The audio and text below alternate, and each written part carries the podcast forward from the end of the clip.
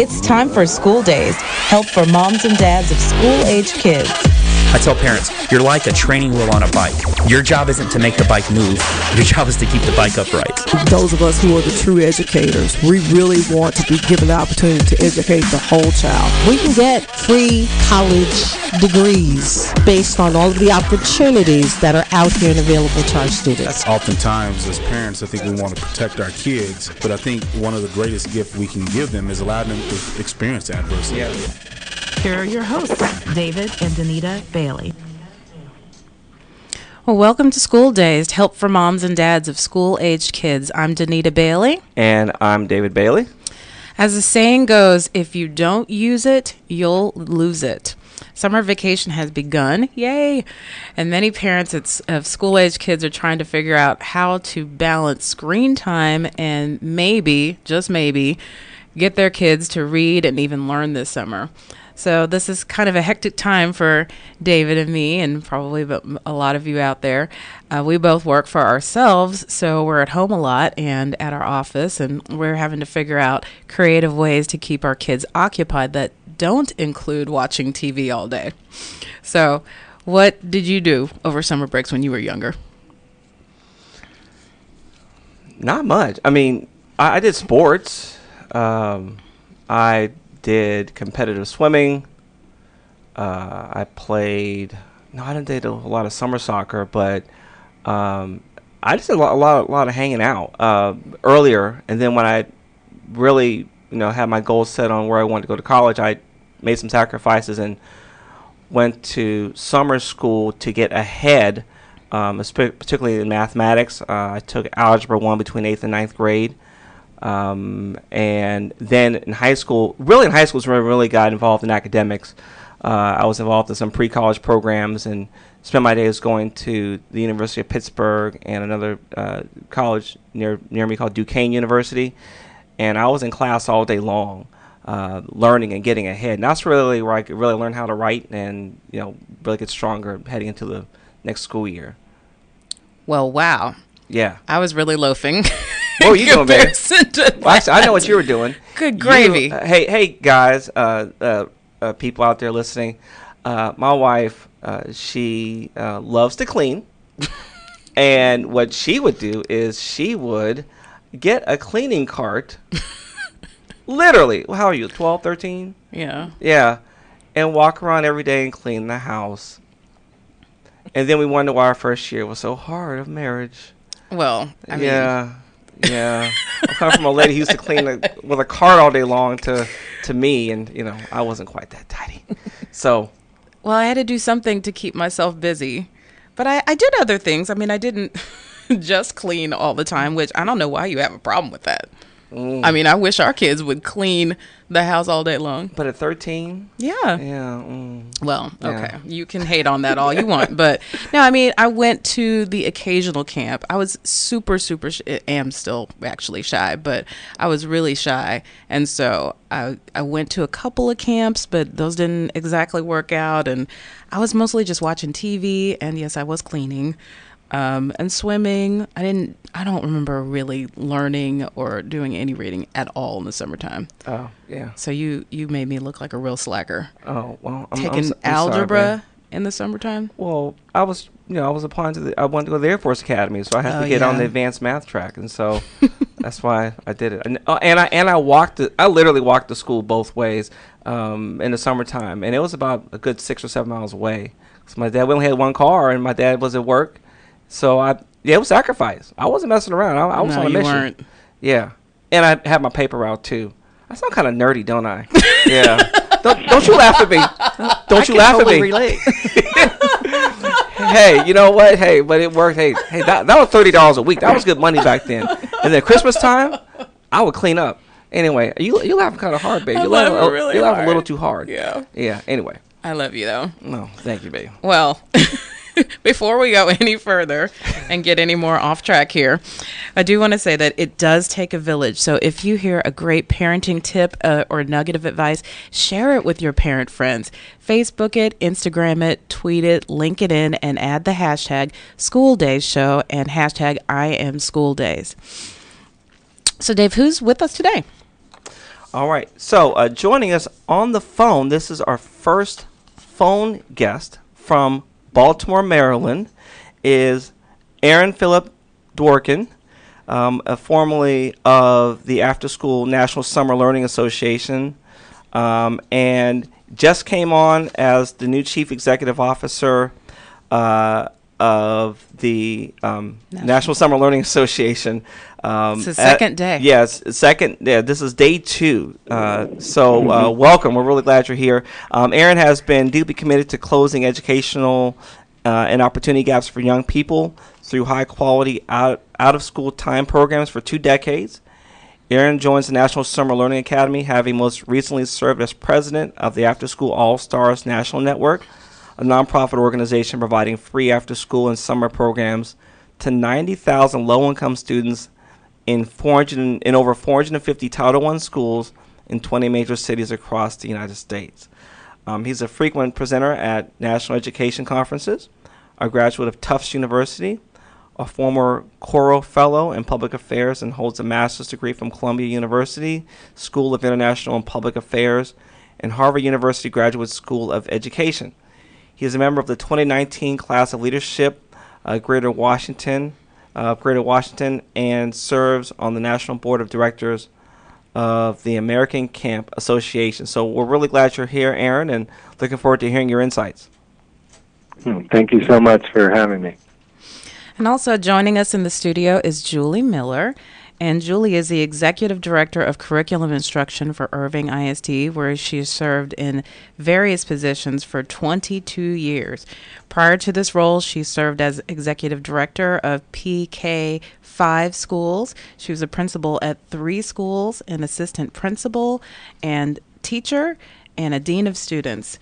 Uh, Miz Miller earned both a ma- uh, bachelor's and master's degree in education from the University of North Texas, where she was a Meadows Scholar graduate, and she continued her studies at Pepperdine University in Malibu, California, and earned a master's degree in administration. So thanks for joining us in the studio, Julie. Thank you for having me. All right, so we want to ask you, Aaron, tell us what the National Summer Learning Association is. Great. Uh, so thanks again for having us. And uh, so the National Summer Learning Association is the leading national organization focused on closing achievement and opportunity gaps across the country for kids, uh, especially during the summer. And uh, we know that there are just so many kids who do have resources, are very fortunate in the summer to keep their learning going and experiencing wonderful opportunities, uh, learning about STEM and literacy and health and academic support, and then there are millions of kids who do not have that same opportunity. Mm-hmm. And in the summer, they are left alone, they are not put in programs, they don't know about them, they don't have the resources, and they actually fall behind. And there's research for, now we've celebrated our twenty-fifth year, so there's a lot of research out there that shows something called the summer slide and summer learning loss, where kids can end up two to three months behind uh, when they show back up in school in September because they just haven't been able to exercise their minds the same way as their peers are. So we're focused on uh, highlighting this issue and this problem and offering solutions and advocating and supporting folks on the ground who are trying to create new programs and create more spots for these kids and their families. And so that's a big thing. We celebrate Uh, the best programs out there that we can. We try to have them held up as a model. We advocate with policymakers at school districts and mayors and governors to make sure that they put more funding into this. And we communicate out to the field what are the best practices and the best ways to, to start programs and to keep elevating them and making sure that they do more for kids. Well, that's awesome. Thank you so much for your work. This is a um, an issue that we need to put more focus on, and I'm so great that you guys are doing some training and helping us have the best programs out there for our students. So, Julie, what are your responsibilities as Executive Director of Curriculum Instruction? What, what do you guys do? You do? do? That's a really great question because I've had the job for a month, so I'm still learning myself. Wow. uh, but, I mean, the state gives us a, a list of all the standards that students must master by the time they finish each course, pre-kindergarten through twelfth grade. Every single class has a list of things students should learn. They just give us a long list. We right. have to take that list, put it in some sort of order, um, create a course that matches, that addresses all the learning standards in the list, align all the resources that we have available to us to those courses, and then it's curriculum. That's the curriculum side, but in my department it's also and instruction. Mm-hmm. So when we also work on the what are the best practices that would allow, the best tools that we can give to teachers to ensure that they can uh, teach this written curriculum in a way that is uh, effective for students. And we keep all that aligned and adjusted um, for over one hundred eighty or so courses, mm-hmm. not including all of our band, choir, orchestra, all the wow. uh, fine arts. Mm-hmm. And you're in so, charge of all that? Yes, sir. Mm. Yeah, that's what I say. Yes. So both of you, tell us, what impact does summer learning loss have on classrooms once they resume in the fall? Well, Either okay. one of you. Okay. uh, well, I mean, I'm in Irving I S D, as you said earlier. Um, the majority of our students are low-income students without the resources that uh, were mentioned already previously. So um, our children are very capable learners, but they come to school from the v- outset behind. Right. Um, yeah. Linguistic, their language isn't as well developed. They uh, and many of our kids. Um, English is not their first language, and school is a very language-oriented right. situation, you know, right. so uh, so they come without those uh, initial resources, and they make great progress all year long, mm-hmm. and almost catch up to their um, more uh, resourced peers, and then we go home for the summer, and they fall back two or three more months.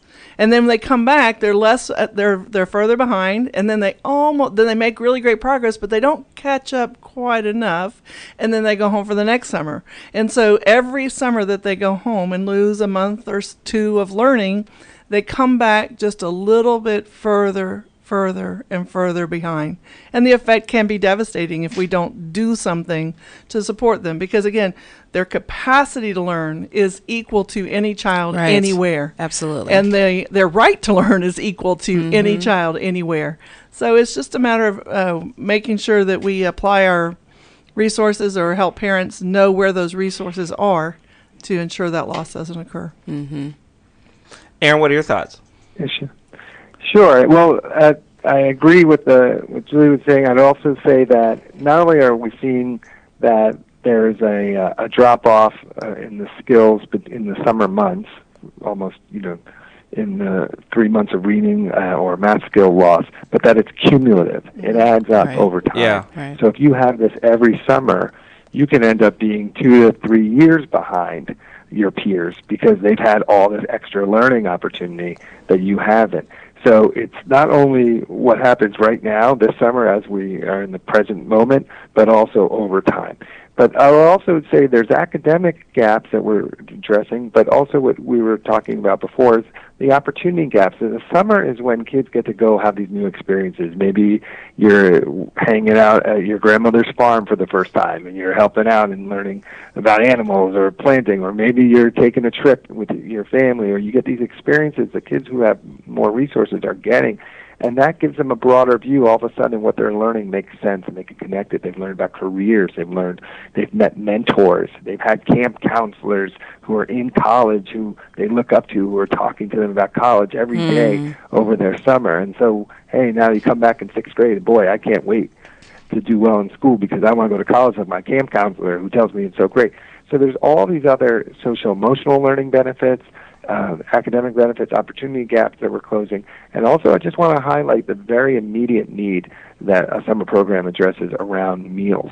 And mm, there's millions yeah. of kids who go hungry in the summer, mm-hmm. who they're on the free and reduced lunch program every day at school being fed, and then that stops.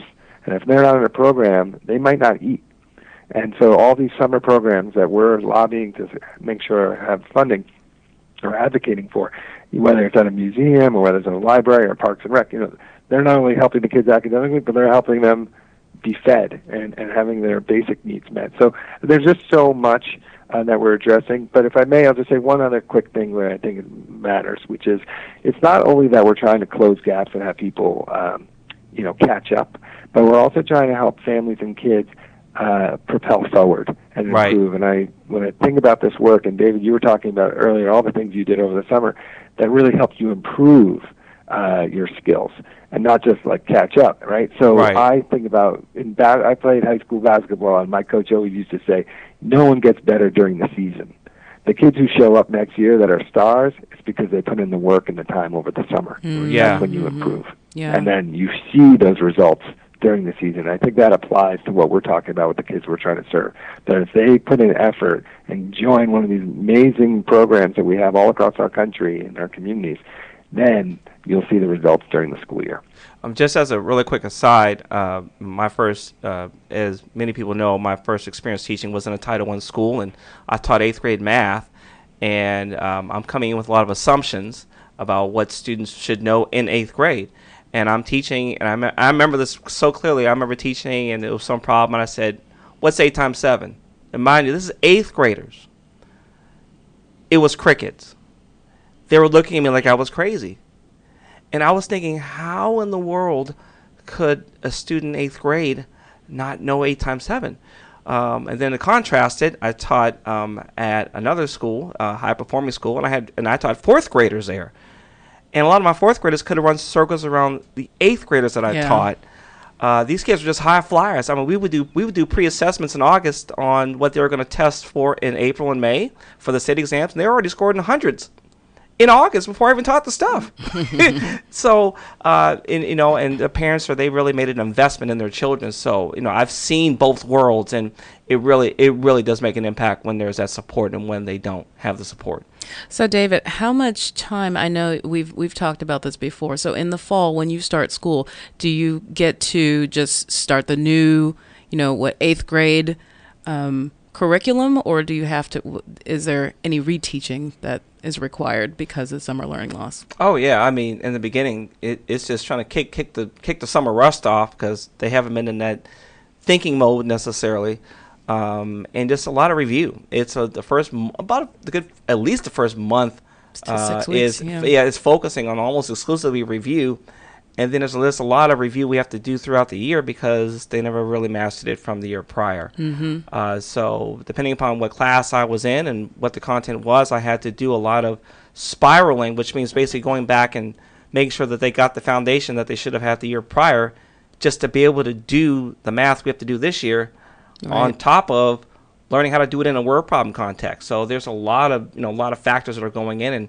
I had kids who just weren't, uh, they were struggling, so I had to pull kids aside and work with them individually because, you know, I shouldn't hold the other kids back because they got it. So it's it's a, it's a very complicated dynamic in the classroom. You have kids that are soaring and kids that are kind of on level and kids that are that are really struggling, and we have to educate to all of them, and that's what the struggle of every, you know, Julie, I'm sure you know, that's that's what your job is. How do you help mm-hmm. to equip these teachers to do that? Um, So anyway, so you don't get to hit the ground running as a teacher in the oh, so, no. in the fall. You mm-hmm. have to reteach a lot of the stuff that they learned that they lost over the summer. Yeah, especially in math. I know, especially in math. Yeah, yeah, yeah. yeah. Um, so, Aaron and Julie, in your opinion, since you know summer learning loss is such an issue, does that make a good case for year-round school? Go ahead, Aaron. You want me? I- I, I I will say no. It's not that we want year-round school. We want year-round learning.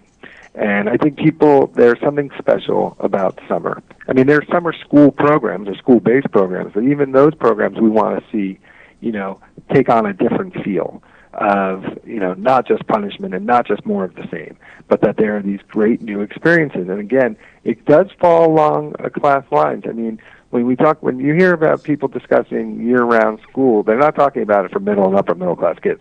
Mm. They're only talking about it for low-income kids. Interesting. And if you were a middle and upper middle-class person, you wouldn't want your your child to be sitting in uh, in a hot classroom for another three months. Now, now it's okay if they're being taught in in a in a creative way, a hands-on way, a different way where they could build more relationships and have smaller classroom sizes and more hands-on experiences, and maybe less uh, pressure and less uh, punitive. So I, I think we want, the name of our organization is Summer Learning Association. We want we don't we don't want it to just be cupcakes and, and hanging, playing, and doing nothing and hanging right. out, but we want everybody to be taking their advantage of their time. And you have more time, by the way. That's also the very big power of summer. It's not just... Um, a couple hours after school or what they have to get done in the in the school day. There's so many requirements, is that you have this flexibility to do uh, to explore different areas that you might not have otherwise. So entrepreneurship, STEM, whether it's dance, art, music, all these amazing things, health, uh, nature. So there's so many topics that you want to get to that we don't always have time during the school year, but during the summer there's some real availability around that. And I just wanted to just put a plug that one of the way, places where you could see all this on display is July eighth through thirteenth. Our organization is uh, helping coordinate something called National Summer Learning Week.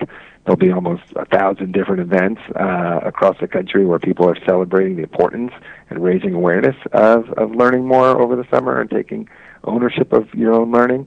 And there, every day there'll be a different focus area, whether it's arts or STEM or college and career readiness, nutrition, wellness.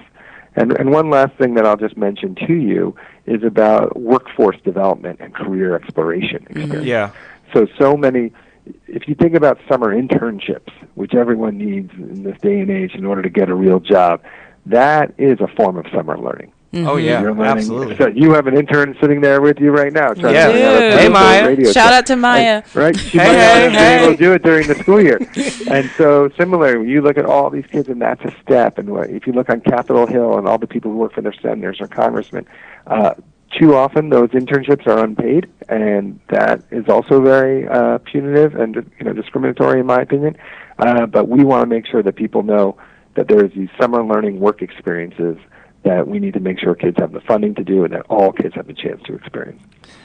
I'd like to, uh, you mentioned earlier, like going down to grandma's house. I mean, there's so much that we learn outside of school. I mean, if school yeah. were the only place that we ever learned anything, then children would get to kindergarten as a completely blank canvas. Mm-hmm. But that's not what happens. But in order for kids to really um, excel in school, reading and speaking and listening, the, the language arts, that's so critical. And if you have very limited background, very limited experiences, we have students who going to the other side of the freeway in Irving It has never happened to them. Wow. Uh, be, wow. Because, I mean, they, they just, they don't go, they don't see things, they don't do things. But so when you read a book, it's a completely foreign experience. So that also compounds the learning differences that can occur. So I really like what you said, Aaron, about it's not just, it's, it's not just about math facts and, and science facts. And there's so much of the world to learn. It's not just school learning that we should support children in their experiences with.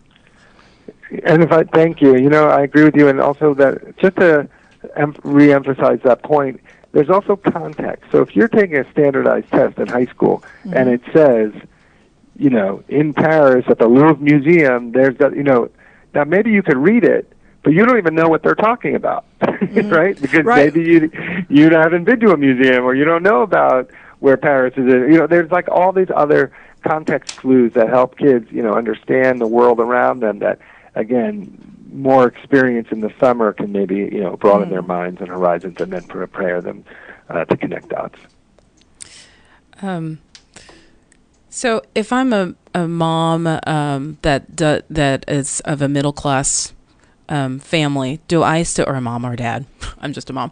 Um, but oh, do I you, need are you to something else? Right? If you're a mom, no, I'm saying those listening. Uh, do you, I need to be concerned about summer learning loss? Does it just affect low income kids, or does it also affect? Does it affect all kids? Is my question.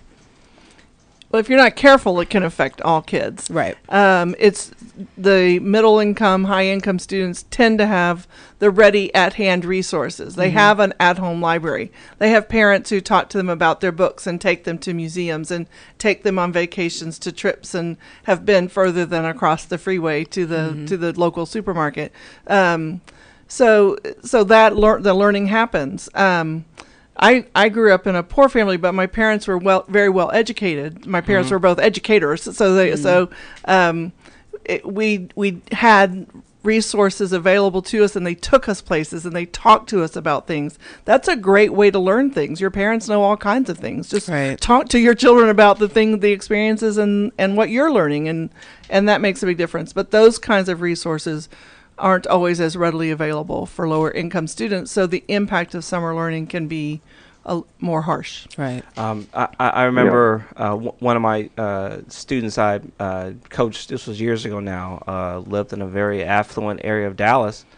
Um, it just on, on the just on the flip side of it is, you know, I think no matter where you are, that if you're not actively engaging with your children, uh, no matter what your socioeconomic status, that it can be a challenge. I mean, this kid lived in a beautiful, beautiful home, uh, mm-hmm. huge home, uh, but he was by himself all the time because his parents were working mm-hmm. all the time uh, to accumulate the, you know, to accumulate uh, the lifestyle that they were living. But he was not getting any support at all. I mean, I remember he was he was eating uh, what snackables for dinner. I mean, and, and what's it, snackable? A lunchable? Or lun lunchable. Oh, okay. Well, one of the, you know one of those bowls. Yeah.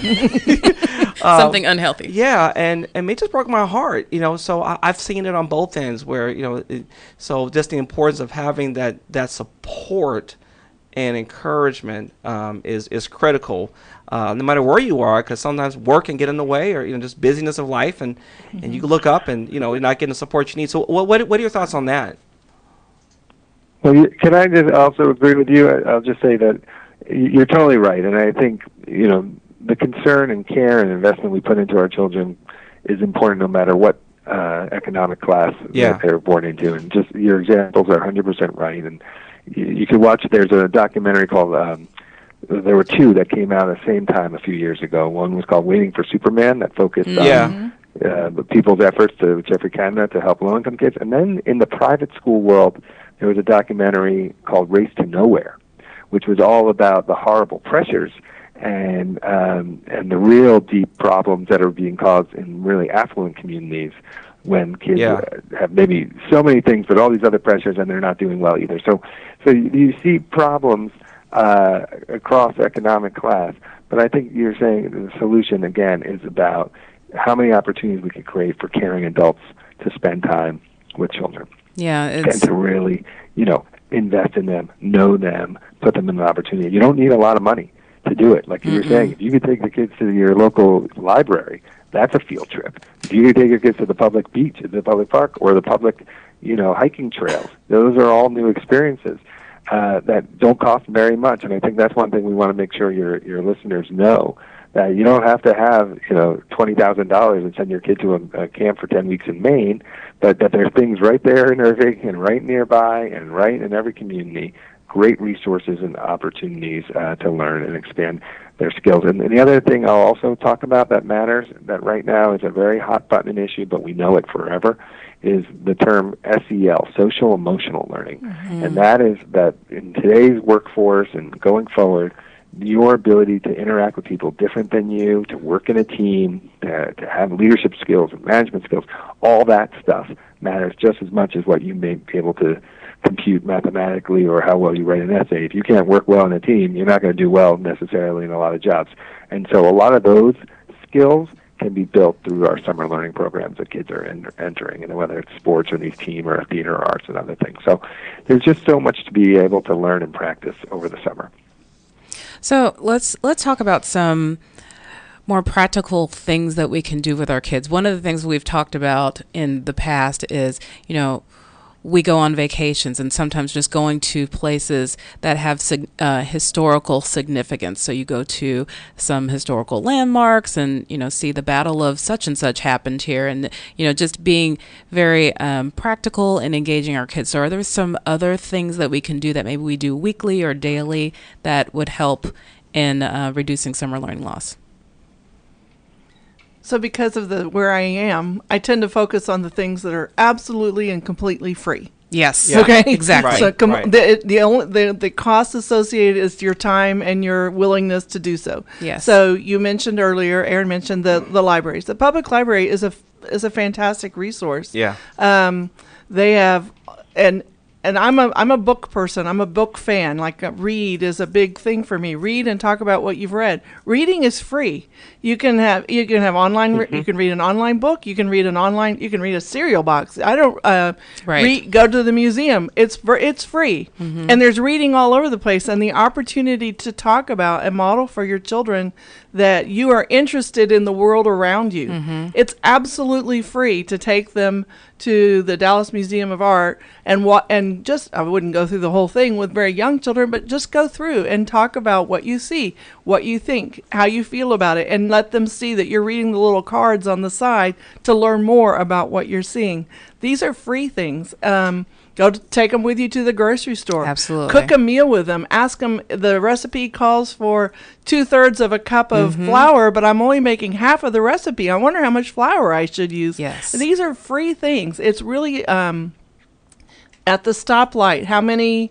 How many green cars do you see? Mm-hmm. It, um, right. It's it's it's helping kids understand that learning is all around them, and the experiences to broaden your horizons are as far they're everywhere, mm-hmm. and we just have to open up their minds to that possibility as well. Yeah, absolutely. So the free stuff. Yeah, the free. Well, and that's that's what I want to focus on is you know things that we can do to just be intentional with our children. You know, just even you know you talked about having a paper route. Yeah. So, you know, mm-hmm. entrepreneurialism and, you know, you say you want to get that Xbox. And so how many hours are you going to have to work? What are you going to have to charge for your lawn mowing service in order to um, to get whatever it is that you're wanting to get? Mm-hmm. You know, help them with their math skills in that way. And then yeah. per- ha- teach them also to persist when it, when Absolutely. Things are hard. We tend to we be in we are in a an era where we have to save our children from the pain of failure, but mm-hmm. failure is an opportunity to learn. Yep. So mm-hmm. I'm sorry that you didn't earn enough for your Xbox. We'll put your money you earned this summer in the bank, and next summer you can work some more, and then you can have it. Yep. Deferred gratification. There's nothing wrong with it for That's learning. That's absolutely right. We did a show last yeah. week on uh, teaching your child to fail well, so we talked about that quite a bit. If I may also just add, I think one thing that we're touching on here is There's uh, not only the importance and the onus on young people uh, learning, but that we want our adults that are in their lives modeling mm-hmm. that they could still be learning themselves. Yes. Mm-hmm. So we, we, you know, we want to dispel this idea that uh, you know you learn everything you can when you're in formal school and then it stops. And I think if they see adults, and so when we talk about summer learning, I like to I like to think about it not only summer learning the importance for young people, but also for for the adults too. And that's what you see, right? You see teachers taking time in their summers and going to conferences because that is when they're going to learn and they're going to improve. And and so that you know we want our parents and our adults and you know the adult role models to just be modeling that. If they're reading, young people will say, okay, I should be reading too. If they're going out uh, to museums and trips and stuff, and even bring you know people in their lives to come and talk to uh, young people about what the different jobs that they have. Can you know why do we have go visit you know take your kid to work day one day a year, you know, right. There are other days in the calendar and over the summer where it would be nice to job shadow yeah. and show people uh, what people are doing and, and have, have kids understand. So I just brought in this idea of summer learning is only for kids. It's summer learning is also for adults too, and when they do it together, it's even more powerful. And I loved what you said, Aaron. You know, there's so much focus now on um, standardized testing in schools, and it's you know something that we have to do. And Julie just stuck her tongue out. But um, there's there's things that we're not able to get to during the school year, um, unfortunately. So summer is a great time to focus more on the arts and and music and and different things um, like um, um, job. job um, exploration, career exploration, and things like that. So that's just something to keep in mind. Very good point. Oh, I thought no. you were going to say something. Okay. um, so do you, are you guys familiar with bridge books? You know, I, I don't, I'm not familiar with that term. Aaron, are you? Say again? Are you, sorry, familiar with, are you familiar with bridge books? I am not. Okay, well, David is. David, oh, yeah. What are bridge books and whatever they used for? So, um, bridge books are um, they're books that that kind of make the transition from the grade they're coming out of to what they're going into, and they have different mm-hmm. types of activities that help them to review what they learned from the previous year. Now, it's uh, they're national books, so it's not necessarily geared towards a particular state, mm-hmm. but uh, just general standards that kids are expected to learn in second grade, fourth grade, and so on. Um, so that they work on the matter of fact, I just found uh, the third grade bridge book for our son Jonathan, who just left second Yay. grade, um, and I just pulled it out, and we're gonna we're gonna hop on it, and just to just to help to build those skills that you know it's still pr- pretty fresh in his mind right now. We're only two weeks out from school, uh, and it's gonna help him just to go into the fall with confidence. uh, knowing that he is ready to ready to go. Um, so it's you know, it's it's increasing the vocabulary, increasing the level of difficulty with the reading, uh, helping to you know stop and pause, and if there's a word you don't understand, uh, find the definition of it and look it up. Um, and it's just a great way to to um, to help to grow um, in reading and mathematics and science, social studies. Uh, so it's a great opportunity, and they only cost what, a couple of bucks um, at a store, maybe, maybe ten, fifteen bucks, maybe less than that. Yeah, I think it was like maybe ten. Yeah, and, and so they're really cheap, um, and it's a great transition. Um, now there's going to probably need some support there. Uh, just to slap a book in front of a child and say go at it, you know, that's not going to necessarily work. Uh, but it is a very practical way to help kids work through the summer on those core academic skills that you know, we've been talking about as well, in addition to everything else we've been, we've been doing mm-hmm. as well. You know, Dan, I'll just add also, just uh, since that's a great resource for your listeners and for everyone, um, there's a great partner we have, a big investor in this topic in, in education called the Wallace Foundation. And I would encourage everyone to go onto their website. They've invested a lot in creating toolkits, Uh, focus on helping, especially parents, and over the summer to have different ideas and ac- uh, access different resources. Uh, so the Wallace Foundation has created a lot. If they Google the Wallace Foundation, they'll be able to find go to their website.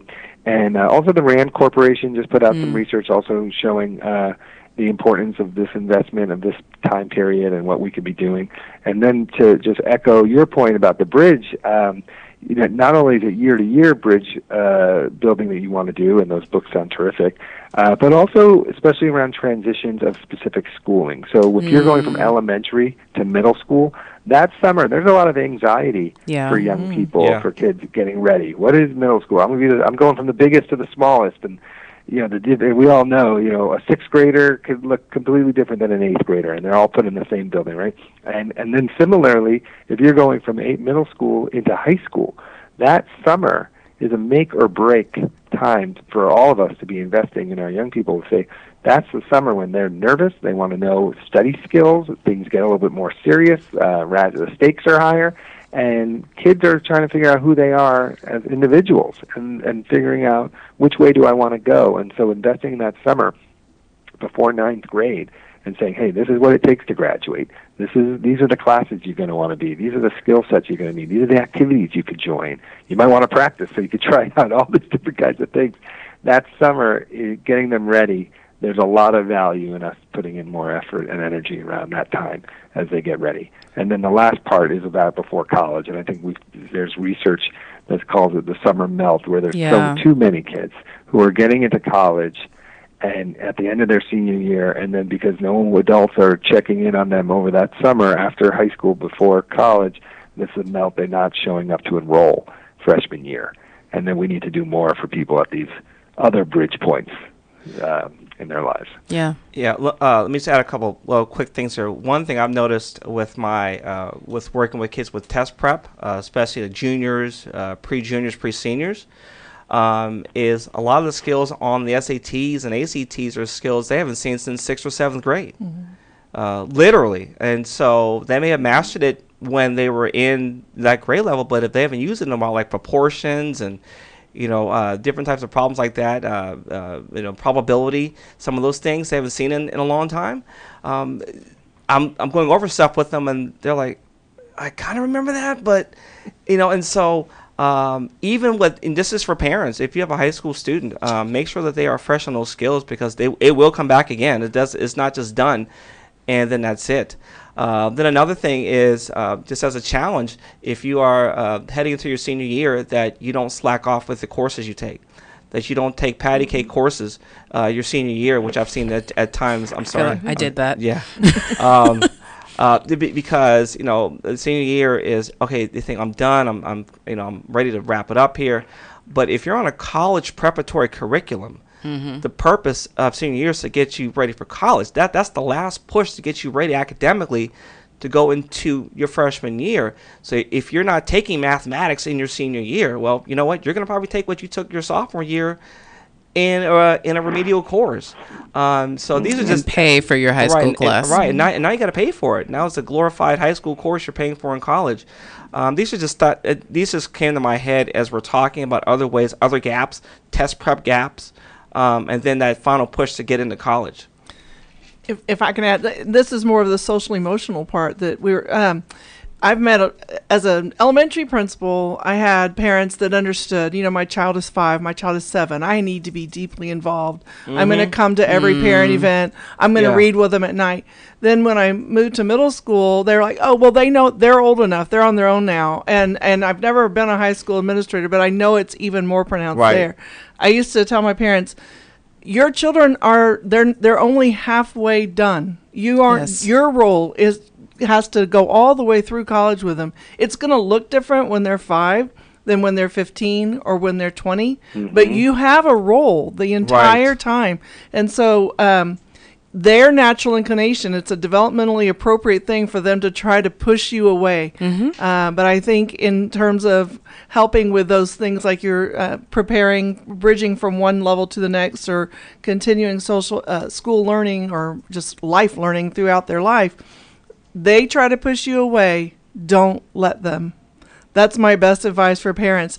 The more they push away, pull in, find other ways to engage with them because they are not ready to know. They don't have the their foresight. Brains aren't fully developed they're yet. Not, yeah, they're for, I'm tapping my forehead because right. their frontal lobes aren't even all the way finished yet. Mm-hmm. Um, but they don't have the foresight to know that if I slack off my senior year, I'm going to pay for it later. Mm-hmm. We have to stay involved in that, um, supporting good, positive decision-making a lot longer than many pen- parents realize. Yeah, yeah, that's so good.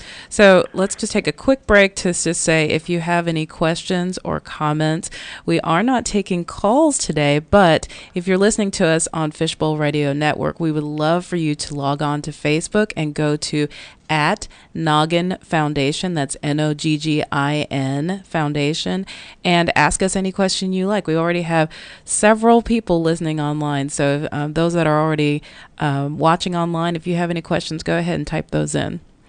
So um, as a parent, we know that this, the school year can be pretty stressful for parents and children.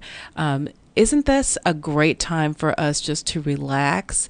Um, Or how, my question is, how do we strike a balance between giving giving them a chance to recharge and relax and um, also learn?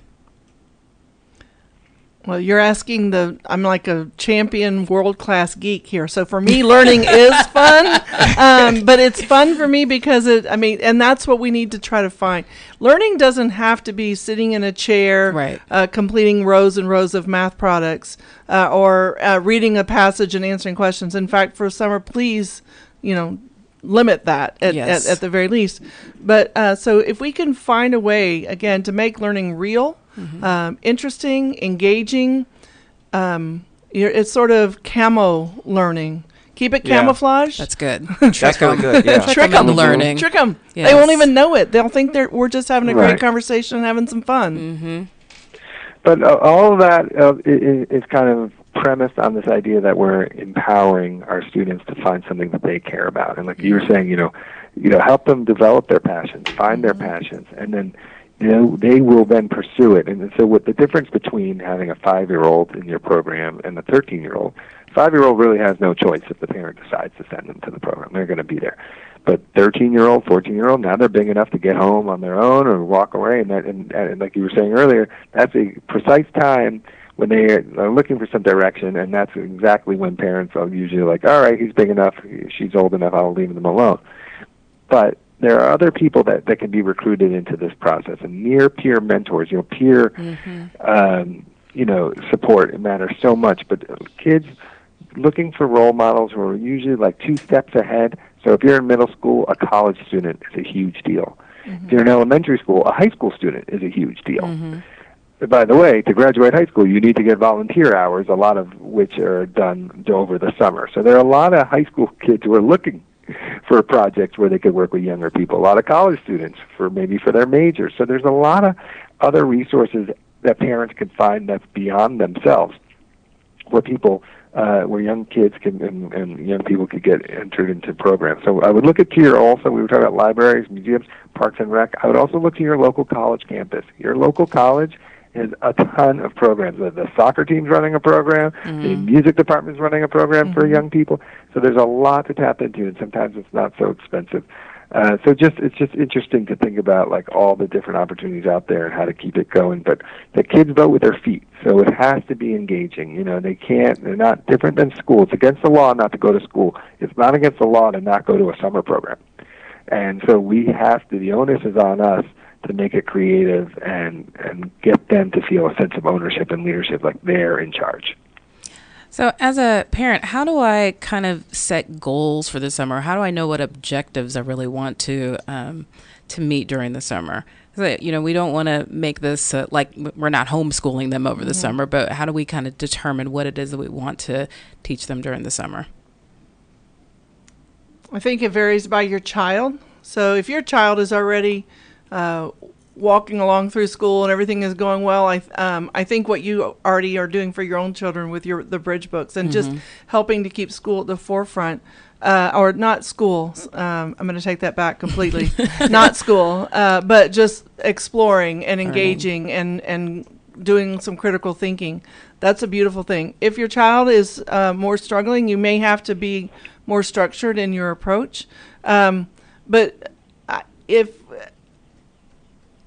I don't want to uh, give the impression that anybody should be sitting at their kitchen table, you know, here's how you do this quadratic equation because you didn't learn it in algebra this year. Um, that's really not an expectation that most, that many parents can support at any rate. Right. So um, I will. Yeah, you can. No. You'll be ready. Um, I would have to have you teach me, and then right, I can exactly. help. But if you want to work on reading, I'm your girl. um, so the um, the it. If I think it depends a lot. I think we need to limit the amount of time kids are sitting in front of T V. I think we need to limit the amount of time kids are sitting still. Mm. Uh, they need to be up and moving around um, and creating and playing. Uh, you all started the year talking, uh, starting the program talking about what you did in the summer. I played. Yeah. A lot. Mm-hmm. With my sisters and our neighbors, and um, playing, uh, creative play and, and dramatic. I mean, that's just a great learning experience. Yeah. Yeah. Way better than, yep. um, you know, on the phone playing. Uh, well, that, and there's a lot of research to back that up for sure, and that's, I, I couldn't agree with you more about the importance of play and getting kids to be physically active, especially kids who are not maybe star athletes, by mm-hmm. the way. And hiking is a form of, uh, of physical activity, and so is dance and all these other things. But I, I think you were asking before about metrics, you know, how do you measure your goals around the summer? You know, you could do it. How many books did you read? How many, oh, you know, how much physical activity did you get? But I, I think a real key to keep in mind about summer, and this is where summer is so uniquely well positioned, is about what project did you accomplish, mm-hmm. and be project based, oh, and so great. Then everything makes sense. Did you build? Did you learn everything you need to do so you could have built that huge thing in the backyard, mm-hmm. or did you, you know, do what you needed to do so then you were prepared to go and and take this trip or go and put on this thing for the elderly or whatever you were trying to do. So I would try and find a project that you could build a lot of the learning around, and, and you know, that'll build up people's leadership skills and kind of, again, their sense of efficacy, their sense of ownership for themselves about why they're learning what they are in class and how it connects to their own skill sets and their own passions, and, and finding almost like a community service element to whatever they're doing. You know, mm. do you want to play basketball? Fine, but like, why don't you organize a basketball game where you raise money for A B C? You know, you want to be a performer? Fine, practice singing, and then we're going to go to the Senior Citizen Center, and you're going to mm. do something. So you come up with a project that's kind of a culminating, uh, you know, end to all their wonderful efforts. That's great, and the, and give them the opportunity to take ownership, because I know when we give tasks to our kids, mm-hmm. it becomes more difficult, and I think that's an adult thing as well. But when you give them a project and they can take ownership of something, then uh, they really get more into it and want to accomplish it more. Yeah. Uh, so next question is, uh, if if my child attends summer school, um, is that enough? Or should, or should he or she continue learning all summer? So let's just say, unfortunately, uh, they um, needed to pass the state exam, or maybe they failed a course or two and they need to take courses, or even if they're taking some for enrichment and they go to these classes d during the day. Um, should that be it? Or should, what are your thoughts on going beyond that? Yeah, how long is summer school? Ours is seven days. That's it? That's oh. all. Well, it, now I, I will take that back. It's uh, it varies depending on why you're, what summer school you're mm-hmm. in and uh-huh. why you're there.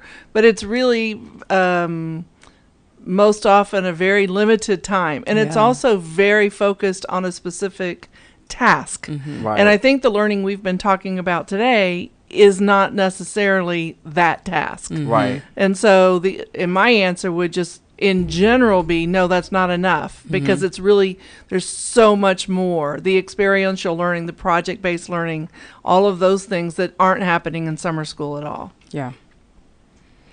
Yeah, and I think I think there's also, again, to keep referencing research, there's been a lot of data to show that it's the combination of academics and enrichment mm-hmm. uh, and experiences will then help people do better academically. So Uh, summer school is necessary and important for sure, especially if you're making up, uh, you know, classes where you struggled or you need to learn the material.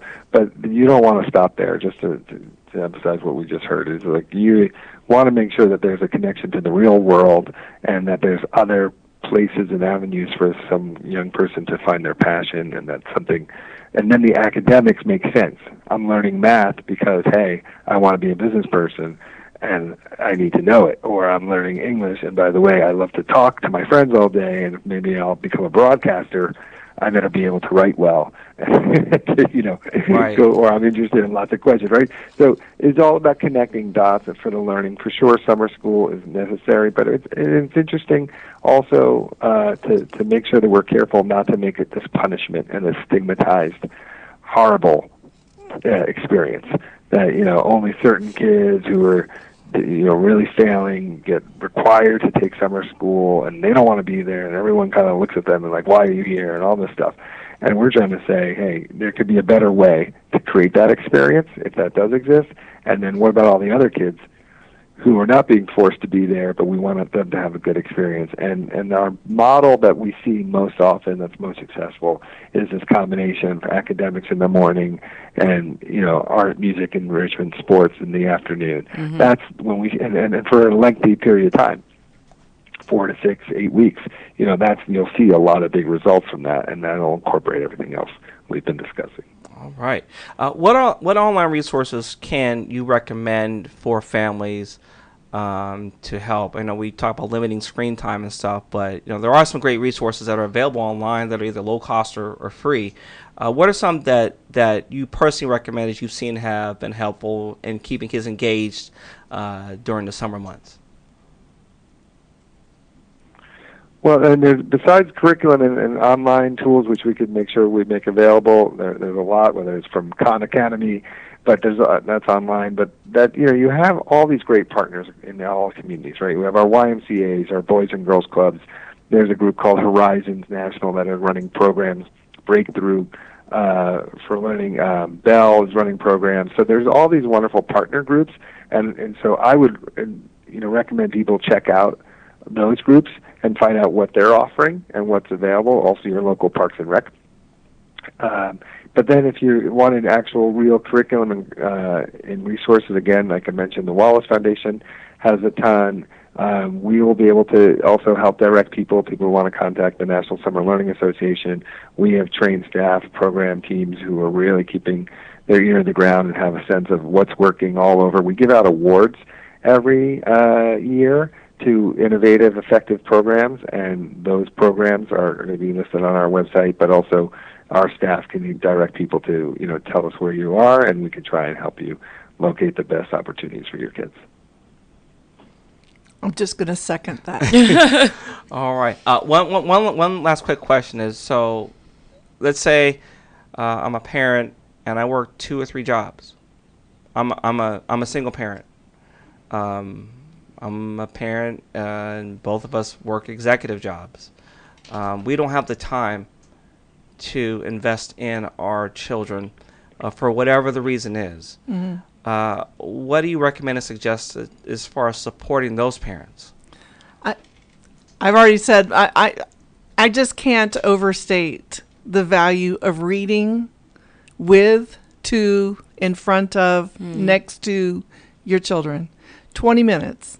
Even, even most of our busiest people can set aside twenty minutes at least a few days a week.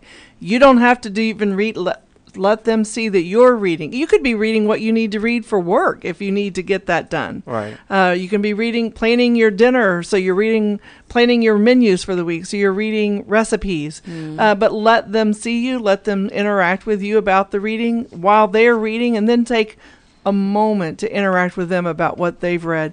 Reading is because and, and speaking and listening about what you've read. Mm-hmm. It's such a powerful learning tool because you don't have to leave your couch, and you can go everywhere in right, the world right. through a book, and you can learn so much. It doesn't matter what we're reading. I used to tell parents, I don't care if they're reading fiction, nonfiction, newspapers, magazines, cereal boxes, road signs, anything. The interaction that is created with the reading, it's just an invaluable tool for learning. Absolutely. Always. So we are going to have a lot of um, the resources that we mentioned on our website, school days show dot com. We will have some online resources. We'll also have a link to the National Summer Learning Association. Let me ask you, Aaron, um, for National Summer Learning Week, um, how do I find out what's happening in my area? Can I put in my zip code somewhere? Um, Well, we will we will be uh, making sure that we're finding out all these events that are happening and letting people know. So we will have that information on our website, uh, summer learning dot org. But also that in your local community, again, if people want to reach out, there's usually uh, an after-school state after-school network for every state. So in Texas, it's TexPost. They would know all the different um, uh, opportunities and events going on, I would, I would think. And that there are also these other groups that we were talking about, whether it's from the school district or the Parks and Rec and library. They'll know what events they're putting on and, and letting people uh, plug in and, and join. And I think just to answer that question previously about what do you do if you're the dad or mom working two, three jobs and you have no time, I think the thing that they should take comfort in is that there are free programs out there, or low-cost or free programs available, that they should also know that even if they don't have time, there are other caring adults and organizations mm-hmm. that are making themselves available to put in the time with their kids. Mm-hmm. And so we just got to make sure that they we connect those resources to uh, our parents, and they know, hey, they might not have be around to do it, but they could get their kid into a program where there will be adults to make sure their kids keep learning all summer. Oh, awesome. That's great. So unfortunately, we are out of time. Thank you guys so much for joining us. I think that this was a great episode. We we give them we gave them a lot of information here. Um, so what we always want to do right now is talk about what's going on with Noggin Educational Coaching and Noggin Educational Foundation. What's going on with Noggin Coaching, Dave? Uh, so uh, as I alluded to earlier in the episode, uh, this is a great opportunity to freshen up on those skills that um, for, for for for test prep. Uh, students that are getting ready to take the S A Ts or the P S A Ts in the fall, uh, particularly if you're taking the uh, P S A T eight or nine for eighth and ninth graders. Um, they kind of assess where you are right now, or P S A T ten, they have a comparable version for the A C T as well.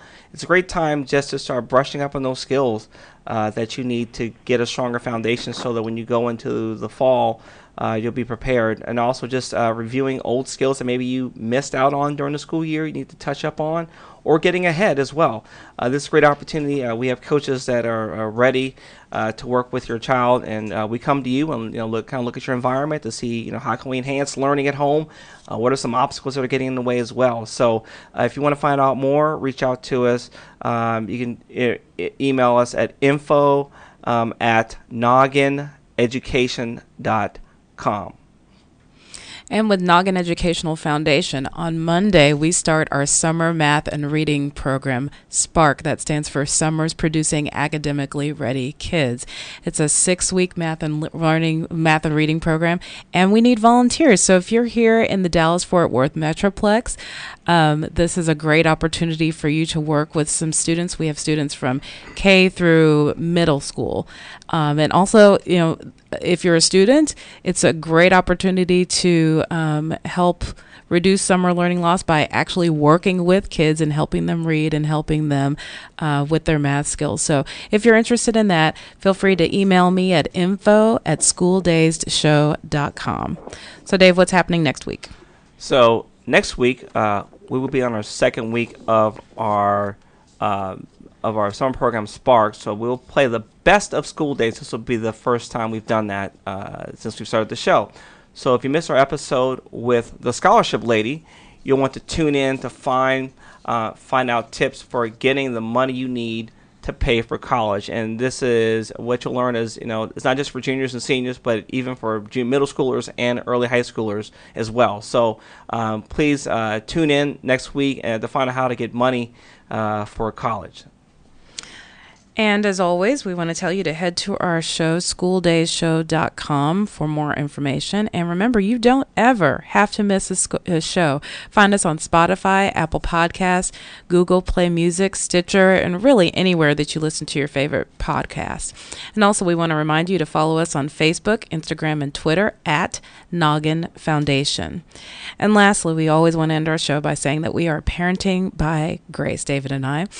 We depend on God to give us the wisdom and strength that we need to raise our kids into flourishing adults. And if you'd like to know more about that, feel free to email us at info at school dazed show dot com. Have a great week. School Dazed is sponsored by Noggin Educational Foundation. At Noggin, we provide free educational resources to students from low-income families and support to their parents like the preceding broadcast. School Days is made possible by the generosity of listeners just like you. Please consider donating to Noggin at Noggin, N O G G I N, foundation dot org.